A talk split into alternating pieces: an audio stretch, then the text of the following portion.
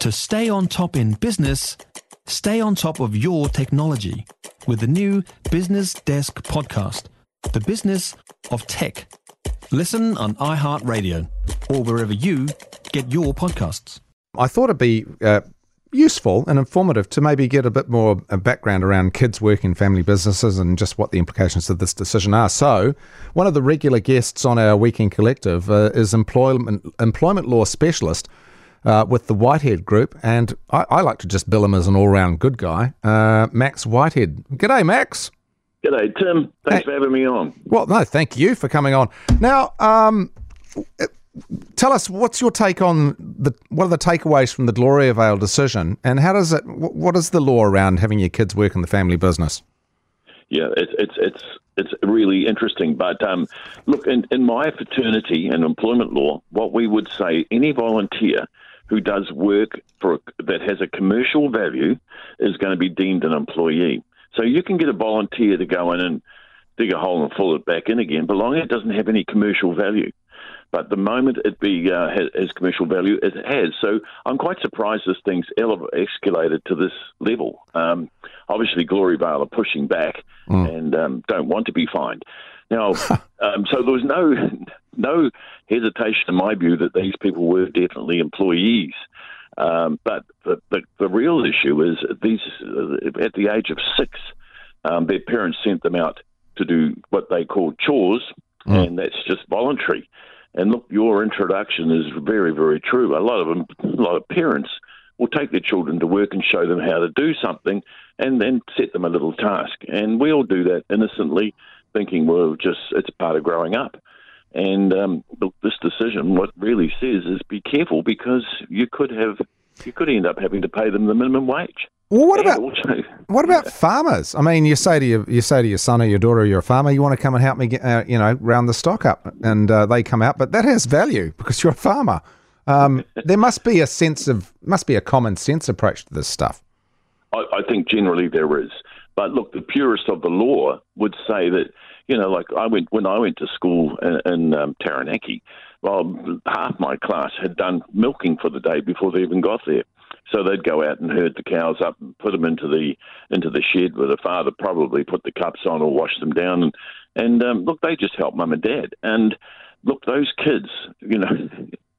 it's probably too late for them to have a retrospective claim for wages, but but certainly um, this decision does does uh, amplify some of the some of the difficulties we got in employment law because to to apply that ruling uh, purely would be unjust. And I think your comment, Tim, is quite correct that there is some common sense approach made to this. Mm. But that's where a lot of our laws are. You know, a lot of us are in violation of the law and don't even know it. And mm. yet, if we get into trouble, those, those laws will be pulled out and, and, aimed at us. So we're going to be very careful. Because I remember a time back when I was sort of chatting to someone who's, um, well, the farmer was talking to his t- teenage kid about, you know, going to come and help me do this. And he goes, How much are you going to pay me? I was thinking the kid was being cheeky, but then um, maybe he was ahead of the he was ahead of the game on that. Well, look, the other thing is we've got a minimum wage here, mm. um, and there is a junior rate, but that's only for special special uh, occasions. But um, and the other factor is, and I note in this decision, it was said that those six year olds should they been in school. So, oh, yeah. and uh, judgment, it does say that there are further judgments to come. So now this ruling's been set. These these people are employees. Those other questions are going to be asked. And look, you know, this could bankrupt uh, Gloriavale completely because it's a commercial operation in many many aspects, as well as a religious one. But it could just finish the whole thing up, and uh, they'll end up with a huge debt and huge money owing to to people going back. We can go back six years, Tim, with employment law. Yeah. Uh, is there any exception to that going back six years because um, of the? I mean, I guess the fact that these, I mean, they're indoctrinated. They're it, into a cult. It's um, I know. It just feels uh, it sort of feels unfair that you've um, that that it'd be a six year limit. But I guess that's the way it is, is it? And no, no, there will be the court. The court can go beyond six years if it feels that there's extraordinary circumstances, and in this particular case, it might do. But my view would be that, look, taken that, that most of their people, you know, work hard and enjoy work, uh, living in a community like this. Mm. Um, and and I take it a lot of people do enjoy it. Not not everyone is, is hating it as much as the media are making out. Yeah. But it, what I'm saying is that those people all could put claims. Those past people, and uh, and that can be, I think, worth.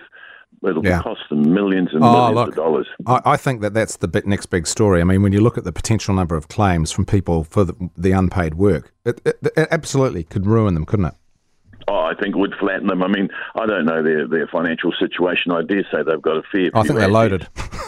okay, well then, well then obviously with um, cheap labour, probably they are. But uh, Yeah. and, and maybe they might have to sell off some land and buildings, whatever it could be. But it's uh, it, it it's it's really um, so it's concerning for people to watch. And, and Yeah. you're right, most farmers have their kids driving the tractor down the road at the age of twelve. Yeah. and uh, have they uh, have they breached the law? Well, I mean, what would your advice be for some? I just think of the local uh, local dairy owner. Uh, you know, the, you, you, you walk in, the bell goes ding, and, and their kid comes out to punch in at the till. What what advice would you give just to the small family business about this stuff? Well, look, I actually think carry on is normal, but Yeah. be aware of this. If it becomes too intensive, then you could be accused of um, that, that your your child could turn on you and claim that. Uh, well, in fact, uh, just in hope that it takes six- Case, the labour inspector turned on the organisation. Well, the labour inspector were the ones who were appealed, but yeah, just or either that or hope that it takes them six years to work it out, um, Max.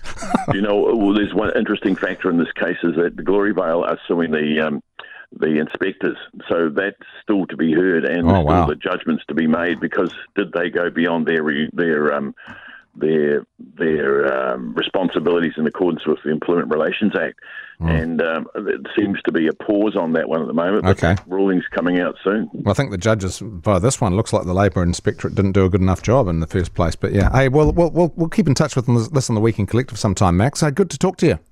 Thanks, Tim. Cheers. Talk to you soon. Bye bye. That's employment law specialist with the Whitehead Group, Max Whitehead.